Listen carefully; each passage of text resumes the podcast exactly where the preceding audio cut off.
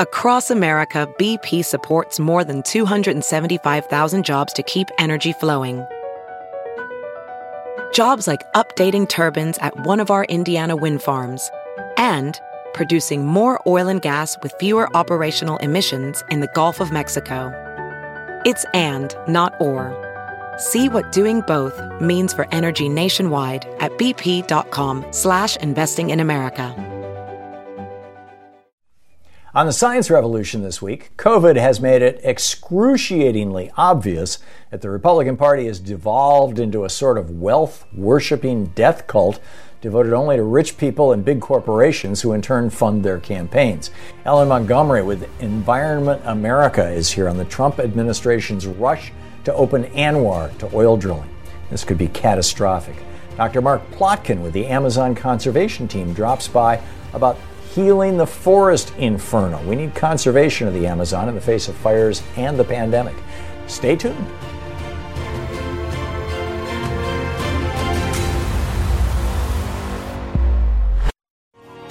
Thom Hartmann here with you while the uh, Problem Makers Caucus, this group of uh, Democratic and Republican senators who are most heavily funded by big corporations and special interests, have gotten together and proposed tentatively some outlines that, well, we'll see. We're, we're still learning about it. Mitch McConnell and the Senate Republicans have actually put forward a proposal. It would let employers injure or even kill their workers and ban any even opportunity for a worker to hold their employer responsible for their, you know, disability or death. Specifically, it's intended at COVID, but God only knows how far they'll extend this or once they get it into law, what they'll add to it, right? And all of this in exchange for a one month extension of the unemployment benefits that are going to expire the day after Christmas. One month. Y'all get one month, your employers get to kill you without consequence forever. These Republicans in the Senate are actually, in my opinion, trying to sabotage the incoming Biden administration. And as usual for Republicans, you know, we've had this contest on this program for 17 years now. Anybody who can name one piece of legislation that was initiated by a Republican, passed by a majority of Republicans, and signed into law by a Republican president, one piece of legislation that principally benefits working class people or poor people. If you can name one piece of legislation in the last 40 years, I will send you an autographed copy of one of my any your choice of my books. And nobody has won that prize in 17 years. This is what they do.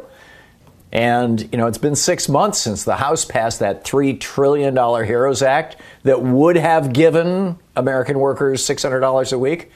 And more than two months since the House passed a slimmed down $2.2 trillion version that would have given unemployed workers an extra $300 a week. Both of them were shot down by Mitch McConnell in the Senate. They both passed the House of Representatives. So McConnell today proposed this new stimulus bill that gives workers not $600 extra a week, not $300 extra a week, but $0 extra a week. That is not a typo, $0 ends your right to sue and brings back massive tax breaks for big business. This is just mind boggling. We all know Republicans have opposed unemployment benefits since Franklin Roosevelt put them into law. I think it was in 1936 or 37. So it's not surprising. I mean, this is what Republicans do, right? You know, trash unemployment benefits, trash working people, make sure that people like Kelly Loeffler and David Perdue flying around in their private jets. Loeffler actually owns a private jet. and living in their gated communities and their fancy mansions and whatever, you know, with their live-in staff and whatnot. I don't know specifically if if uh, Perdue lives quite that high, but Kelly Loeffler is the richest person in the Senate, and Mitt Romney's close to a billionaire. So. Pff, that's pretty up there. I mean, her husband owns the New York Stock Exchange. He's not just like the president, he owns it. So, this is what they do. And in addition, 20 million Americans' eviction protections are going to run out at the end of this month. I mean, this is nuts. McConnell does throw a small bone to education and vaccine distribution, a total of about $200 billion between the two of them. But basically, they embedded a time bomb in there that's going to blow up in Joe Biden's face by making it illegal for the Treasury Department to continue to support the Fed in supporting the big corporations on the New York Stock Exchange, which could mean that right after the first of the year, the stock market goes to hell. Now, you know, I, am not making a prediction. Don't take uh, decisions based on anything I say. This is what Republicans do. They only exist to serve their billionaire and corporate masters, and their billionaire and corporate masters return the favor by largely funding every Republican member of Congress and every Republican member of the House and Senate of every state in the country, or state assembly, or House of Burgesses, or whatever it may be. This is who they are. This is what they do.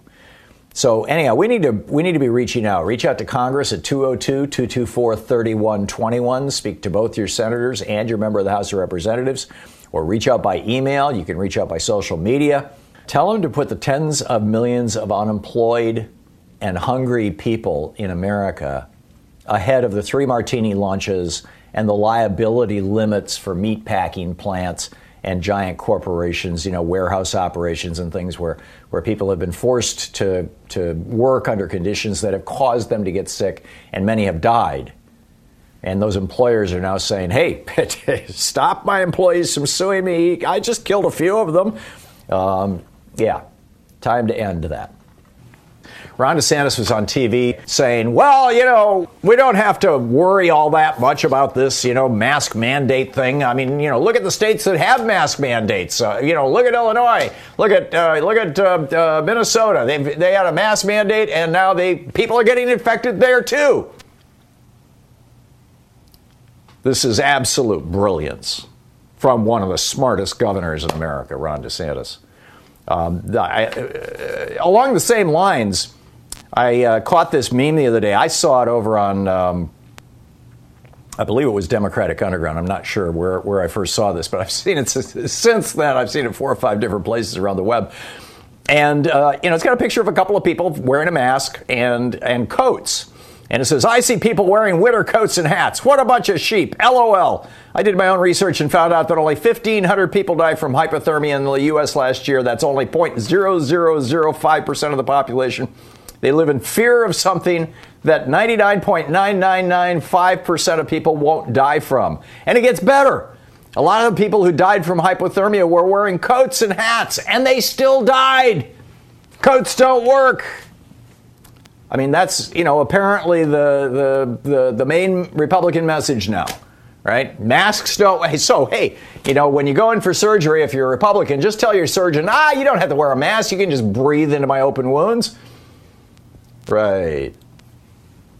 Governor Kristi Noem of uh, South Dakota has turned her state into one of the hottest COVID spots, hotspots literally in the world. She says mask mandates aren't the solution. You have to wonder, South Dakota, does she wear a coat when she goes outside? I mean, by Republican logic, coats don't work, right? What these Republican governors are doing is trying to imitate Trump in order to suck up to his basically neo Nazi crazed right wing uh, hate radio marinated uh, followers. They think it's going to help them politically.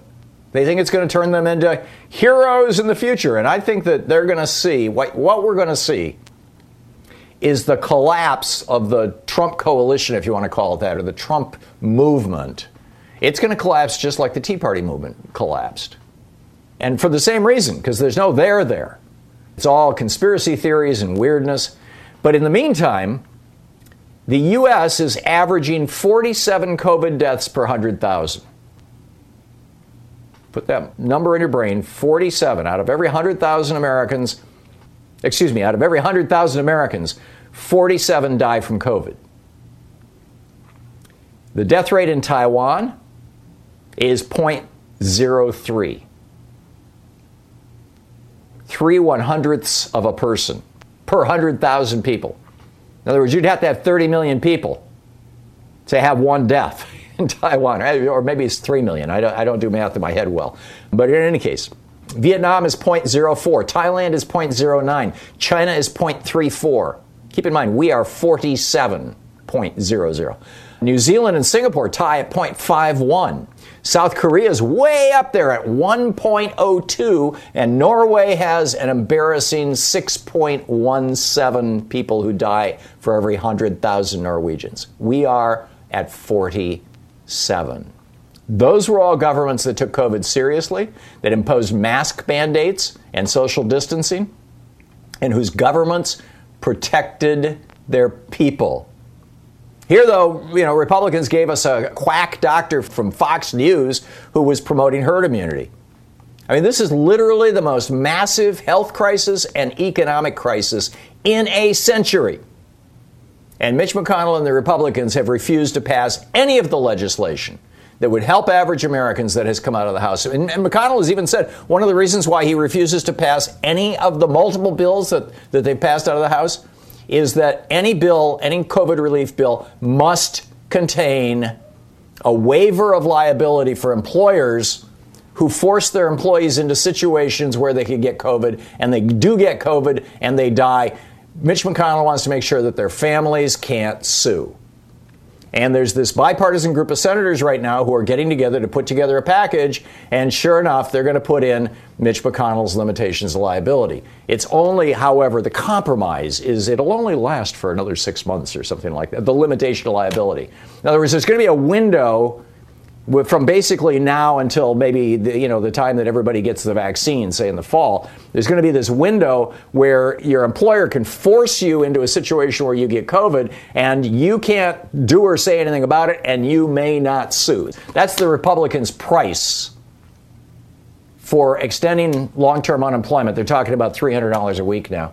Instead of worrying about the 13 million Americans with COVID, the 20 million Americans on unemployment, the one in five American families who don't have enough food for their children, Republicans are pushing liability limitations.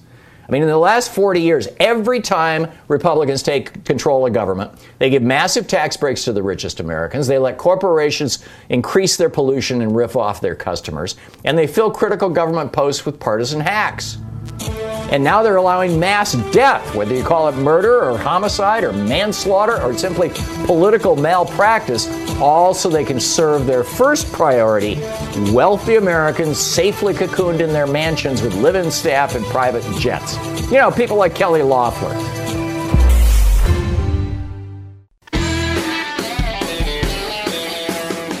On the line with us is Ellen Montgomery, the field director of public lands with Environment America. EnvironmentAmerica.org is the website. ENVAM is the Twitter handle. Ellen, welcome to the program. Tell us about this press release I read over on Common Dreams about the Trump administration's dangerous, catastrophic, actually, was the word you guys used, rush to open the Alaska Natural uh, Wildlife Reserve, if I'm remembering that that's what ANWR stands for, to oil drilling. Please correct my yeah, acronym uh, too. First thing to know is that for decades, the Arctic National Wildlife Refuge Arctic. in northern yeah, um, it's in northern Alaska, has stood as a symbol of our nation's strong natural legacy. It's home to endangered polar bears, caribou, wolves, musk oxen, and migratory birds that travel to all 50 states. And destroying their home for just a bit more oil is a tragic mistake, and we can't let it happen. Isn't it fiat accompli? I mean, aren't they right now selling off these lands, or is it possible this is, you know, sort of like some of the executive orders Trump has done? This is the sort of thing that a Biden administration might be able to undo. Right. Well, first of all, President elect Biden has committed to protecting the Arctic National Wildlife Refuge. And the Trump administration is rushing this through, trying to get it done by the end of President Trump's tenure and not fully considering the environmental impacts. Timeline is, in fact, so rushed. While on the one hand, bad news for the, the refuge, because it's being opened for leasing, it also will it's very unlikely that the entire process will be finished and that and that drilling will actually have started. There are a set of things that they have to do before they can actually open up the land. So it's essentially rushing something through that ought to take a lot longer but frankly shouldn't be happening at all But once a uh, you know if Shell or BP or you know pick your favorite company that donates massive amounts of cash to Republican members of Congress, once they have signed a lease, is that a revocable lease? Do they get their money back if there's a deposit? I don't know how this process works in order to actually start any kind of exploration, there are a number of additional processes that would need to happen, including environmental assessments, a variety of things. And so it's certainly not a uh, done deal that these companies would be able to just start drilling, although we think and the rest of the environmental community thinks better to, to stop this and speak out the next 30 days. And we're, in fact, urging oil companies including Chevron, just to take a pass on the entire process. Have any companies signed up? I actually don't know. The um, official publication was just today, and mm-hmm. I, I, don't know that that uh, information is actually available to us yet. So it takes a while for this to become a matter of public record. I guess the, the essence of my question, we're talking with Ellen Montgomery, the field director with Public Lands of Environment America, environmentamerica.org. I guess the, the essence of my question was is this a stunt by Trump on his way out of office to basically flip the finger to environmentalists in America? Or is this an actual, real effort on the part of the Trump administration to hand something of value to some of their largest and most wealthy campaign donors? Grounds for this were laid in 2017 when Trump signed a tax bill basically that included a a provision that required lease sales for oil and gas development. So this has has been on his or on the Trump administration's agenda for a couple years, but the last minute speed up of the process is certainly unwelcome and uh, and seems quite quite rushed and, and unlikely to to result in a clear or successful process. If it's an attempt to just, you know, grandstand one last time for the benefit of Charles Koch and other oil billionaires, then probably something that's worth calling out and decrying or condemning, but not anything that Congress really needs to get involved with. On the other hand, if they're actually signing contracts with real oil companies and those companies are handing over millions of dollars in uh, deposit, and if there are provisions in those contracts that make them irrevocable or very difficult to revoke using a normal political process, then it becomes a whole different thing. Then it becomes war. And I'm trying to figure out which of these two it is, or is it something in between? How freaked out do we need to be? Is this something that's worth calling our, our members of Congress right now and raising hell about? Or is this just another example of the bad faith and the and the basically hatred of, of this country that, that we see on display from, from these right wing billionaires and Donald Trump and the people around him? It is absolutely worth reaching out to members of Congress. The Arctic National Wildlife Refuge is a unique and incredible piece of the American public land portfolio. It's something that it absolutely must not be destroyed. And this is a area that oil companies have had their eye on or eyes on for decades.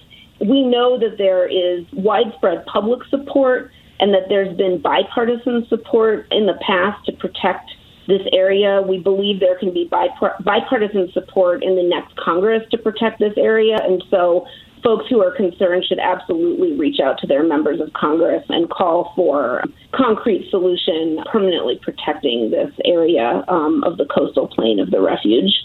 Great. And you can, of course, tweet your members of Congress. You can call them at 202 225 3121. You can contact their local offices. You can send them uh, emails. You, I mean, there's just all kinds of ways to reach out to them.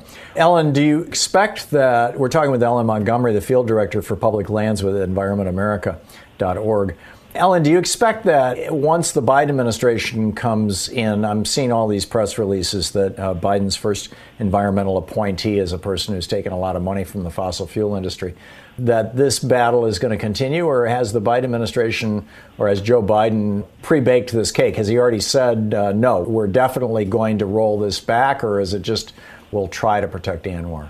Um, President elect Biden's website specifically names the Arctic National Wildlife Refuge as a place for permanent protection. So we're excited about that and, and optimistic. But again, we think that there can be bipartisan support for Congress also acting to protect the Arctic National Wildlife Refuge. And so we'll work both to encourage President elect Biden to permanently protect the Arctic National Wildlife Refuge and also continue to encourage our members of Congress to do the same. This is a big deal. This is a ecologically incredibly fragile area, home to many uh, endangered species, and, and we really don't need any more fossil fuels. We really don't. Ellen Montgomery no. with EnvironmentAmerica.org. ENVAM is the Twitter handle. Ellen, thanks so much for dropping by. It's great talking with you. Thanks so much, Thom. Sponsoring the interview this week is Hey, it's Kaley Cuoco for Priceline. Ready to go to your happy place for a happy price? Well, why didn't you say so? Just download the Priceline app right now and save up to 60% on hotels. So, whether it's Cousin Kevin's Kazoo concert in Kansas City, go Kevin, or Becky's Bachelorette Bash in Bermuda, you never have to miss a trip ever again. So, download the Priceline app today. Your savings are waiting. Go to your happy place for a happy price. Go to your happy price, Priceline. Welding instructor Alex DeClaire knows firsthand how VR training platforms like ForgeFX can help meet the demand for skilled workers. Anywhere you go look, there's going to be a shortage of welders. VR training can help welding students learn the skills they need to begin and advance in their career. The beauty of virtual reality is it simulates that exact muscle memory that they need. Explore more stories like Alex's at meta.com slash metaverse impact.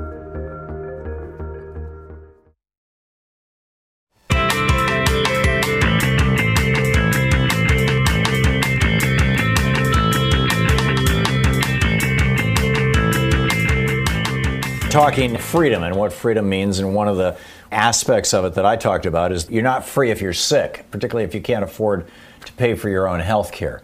And nobody has been more on the front lines of this than National Nurses United, nationalnursesunited.org, the largest nurses union in the country and one of the biggest advocates for a national uh, single payer healthcare system. Marissa Lee, a registered nurse with National Nurses United, she's the nurse leader, is uh, with us. National Nurses, by the way, is the Twitter handle, is uh, on the line with us. Uh, Marissa, I understand there's a new study that shows that hospitals, in many cases, most of these giant corporate hospitals, in fact, uh, 53 of the top 100 in the country are owned by that one company that Rick Scott used to run, that he committed the largest Medicare fraud in the history of the United States, and then took that money and became governor of Florida and now senator from Florida. That uh, these hospitals, you know, in retail, if you go into a store and you buy, you know, a piece of clothing that costs twelve dollars, uh, Keystone is the normal markup in retail. It's called Keystone, which which means that if you if you buy a, a twenty dollar uh, shirt, it costs the store ten dollars. In other words, they double the price at retail. But eighteen times, is that what I'm seeing here? That's exactly what you're seeing here. First of all, thank you for giving me this opportunity to talk to you. But 18 times. So if you have an item that is $100, the hospital is charging $1,800 for that item. That and is yet, uh, mind boggling. Yes, it is. Yes, it is. And as a nurse, I see the consequences of people not getting health care or being afraid to go to the hospital because of the cost. So now we see patients that are sicker. Okay, I'm a labor and delivery nurse. I've been a labor and delivery nurse for 36 years, and you would think that it's you know for mothers having babies, um, it would be easy. I have a patient, my favorite patient, and she comes in every week. She's full time employed, but can't afford the deductibles of her insurance, cannot afford to go see we seek prenatal care. So she seeks prenatal care at the hospital. What is that saying? That this country is falling apart medically. And what I mean by that is that the cost of getting care has increased almost 411%. So most of us can't afford to get any kind of health care, any kind. And if yeah. you do, it's the minimum. And then your copays and your premiums are going to be astronomical. Okay. Yeah, it, it you know, really like truly is nuts. I grew up in Michigan. First two businesses that I started were in Michigan, and this was back in the 70s. You know, we had a, a, a little business with 18 employees. We, we provided health care to all of our employees. Um, I remember it very well because I wrote the checks and it cost me $35 per month per employee, and that was for, for a full family policy. But in Michigan at that time, uh, this was in Lansing, Michigan. The three hospitals in Lansing, St. Lawrence was run by the Catholic Church. Sparrow was run by a nonprofit foundation that was endowed by a guy named Sparrow back in the R.E. Olds days uh, back in the 20s. Mm-hmm. And, and then the third one was Ingham County. It was run by the county. All three hospitals were nonprofit hospitals. The, uh, the law in Michigan required that the insurance that, that I was providing my employees, which was Blue Cross Blue Shield, was provided by a nonprofit corporation that was state based. It was Blue Cross Blue Shield of Michigan, and it was nonprofit. And, and expenses were not that great. Our, you know, our oldest uh, kid was uh, born 45 years ago in, at St. Mary's Hospital in Livonia. At that time, time, I was working as an engineer at RCA. I don't recall, and I wasn't making a lot of money. I mean, I was kind of on the bottom of the food chain in, in the engineering world. I don't recall paying a penny in terms of copays or anything, and that was in a fancy hospital. But again, it was a nonprofit hospital. It was run by the Catholic Church. What has changed? How did this change? And how do we get it back? How do we get back to some sense of normalcy? Okay, what has changed? Hospitals have become a corporation, a corporation for profit. It's not any longer about the patient, it's about making profits. For example, the corporation that I work for is the biggest, biggest offender and I work for HCA, the biggest offender of market gouging, increasing prices. And yet, as a nurse, as a frontline nurse, I don't have the equipment to take care of those patients. And, and I don't have the equipment to protect myself. What do we need to do? We need to have a universal care system like Medicare for All. And people are saying that Medicare for All is a socialist, but it's not a socialist. We're taking care of our patients, we're taking care of our people, and we're nobody's left behind. People nowadays fall to the crack, and when they come into this hospital, to my hospital, they are really, really sick. Medicare for all will provide preventive care so patients don't wait till they're in extreme. They're not deathly ill. We need to focus on what our society needs. It's not being provided. ACA was the leading step, but we need to take it a little further. And that's where Medicare for All comes into play. It takes it a little farther, looks at the individual, doesn't forget that individual that fell to the crack, doesn't forget that pregnant woman that can't get any health insurance because her co-pays are so high and she's you know she's fully employed doesn't forget that individual we're talking with Marissa Lee, uh, RN, the nurse leader at National Nurses United. Uh, and nationalnursesunited.org is the website, the Twitter handle at National Nurses. One of the premier nursing organizations in the country and one of the leading advocates in this nation for single payer health care and has been for a long time. Had so much admiration for y'all. What sort of changes are you seeing on the horizon now that new administration is going to be coming in? Are you and the folks in your union getting the sense that Medicare for all or something close to that might be a possibility? I, I see that. I see that because it's not about the previous administration was was about that one top percent. This administration is looking at the total not forgetting that lower middle class or, or lower class, or those that can't afford. Whereas the previous administration, it, was about the profit. Those that, that were at the top 1%. And everybody else was irrelevant. Everybody else was, they're fine. They'll do fine. They're fine. Just like, mm. you know, he said this pandemic was a hoax. I've seen right. the effects of the pandemic, so, hmm. Marissa, in Utah, one of the hospitals there is reporting that they're getting these COVID truthers, people trying to sneak into the hospital with cameras, thinking that they're going to find that the ICU is actually empty and there's no COVID patients there. Have you seen anything like that in, in, in, where you're practicing? Okay, in, I'm in Florida. Uh, not to this moment, but I will gladly show them the COVID unit. I will gladly Yeah. welcome them in and show them how an abundance and the shifting of patients. And the shifting of patients that are still COVID positive, but we need the bed for a sicker patient. So I will That's welcome them. I will definitely welcome Yeah, them. uh, within within the boundaries of, of uh, you know privacy and all that, of course. Exactly. Uh, Marissa Lee, the, yeah, thank you. The, the nurse leader at National Nurses United, nationalnursesunited.org. Marissa, thanks so much. Thank you for giving Thank me your, your time and listening to my My pleasure. pleas. This is the Thom My. Hartmann Program. National Nurses United is just a great organization and worthy of your support. Dr. Mark Plotkin is the co founder and president of the Amazon Conservation Team, AmazonTeam.org. He's the author of several books, including his most recent, The Killers Within The Deadly Rise of Drug Resistant Bacteria. He's going to be speaking at Bioneers. His Twitter handle is Doc Mark Plotkin, P L O T K I N, or AmazonTeam.org. And uh, Dr. Plotkin, welcome to the program. I understand you also have a newer book coming out. Uh, what's the title of that? from Oxford Press. It's called The Amazon What Everyone Needs to Know. Ranges from ayahuasca to climate change and everything in between. Okay, so here in the in the West, I woke up this morning coughing. My lungs are still not fully recovered from the uh, week long experience we had here in Portland, where the smoke from the fires, you know, much of our state was on fire, and the smoke was so dense. Uh, one day, I actually did my show wearing a KN95 mask because my lungs and my throat were so raw. The water exhaust pipe from our heating system drains the AC condensate out actually that condensate it was so full of these particles that it burned through the copper pipe and was leaking into the wall. I mean this is this is just awful stuff.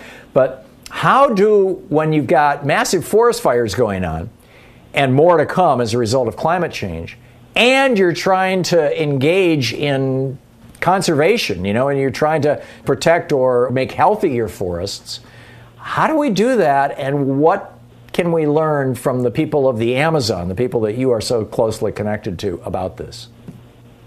Well, Thom, you've been a champion of climate change, and I think the world is really waking up to this for better or worse, and mostly for worse. And when we see forests burning down in the Amazon, we think, well, we got our own problems at home because we've got forest fires in California, we've got forest fires in Napa, endangering the world's wine supply. But the shamans with whom I work say it's all the same thing. It's all connected. Some people on your show would call this the butterfly effect. What happens there affects us here, and vice versa. What lessons can we learn from how indigenous people in the Amazon are dealing with this? Or is it that they are as helpless in the face of this climate change induced, these climate change induced wildfires as we appear to be? work with a group called the Kogis in Colombia, some of the most traditional people in the world. And they've been talking about their glaciers melting for 30 years. Nobody listened. But this is the price we pay by not listening because these people are closer to the earth, they're better stewards of the earth, and we need to listen to them when they're sounding the alarm because the result of that is the fires in Napa, uh, the fires in the boreal forest in the north, the fires in the Amazon. What do we do? Well, we need to be better stewards of our planet, not just our country, not just our state, because we all interconnected. I'm talking more about this on a webinar I'm doing on the Amazon and what it means for us. So you can check that hmm. out on our Facebook page, AmazonTeam.org, and then I'll be talking about this more extensively at the upcoming Bioneers Conference. So I hope people will tune in from that. But the bottom line is we need to be better citizens of our own planet, better citizens of the Arctic, better citizens of the temperate zone where we live, better stewards of the of the rainforest as well. And what steps make us, what things that we can do make us better stewards? I would say the first thing is for people to get involved. You know, conservation begins at home, but it's a global situation that's interconnected. So reforestation everywhere is always good. Better protection of endangered species that the current administration, one of their many, many, many stupid moves, as you pointed out, have been trying to gut the protection for these things. Better protection of human rights because ultimately protecting the environment is about protecting us. That's what we believe at the Amazon Conservation Team and the conservation world, the rest of the conservation world, and hopefully now the government is waking up to as well. Fascinating stuff. Dr. Mark Plotkin, Doc Mark Plotkin on Twitter, and your uh, website was uh, AmazonTeam.org. Thank you very much for dropping right. by, Doc.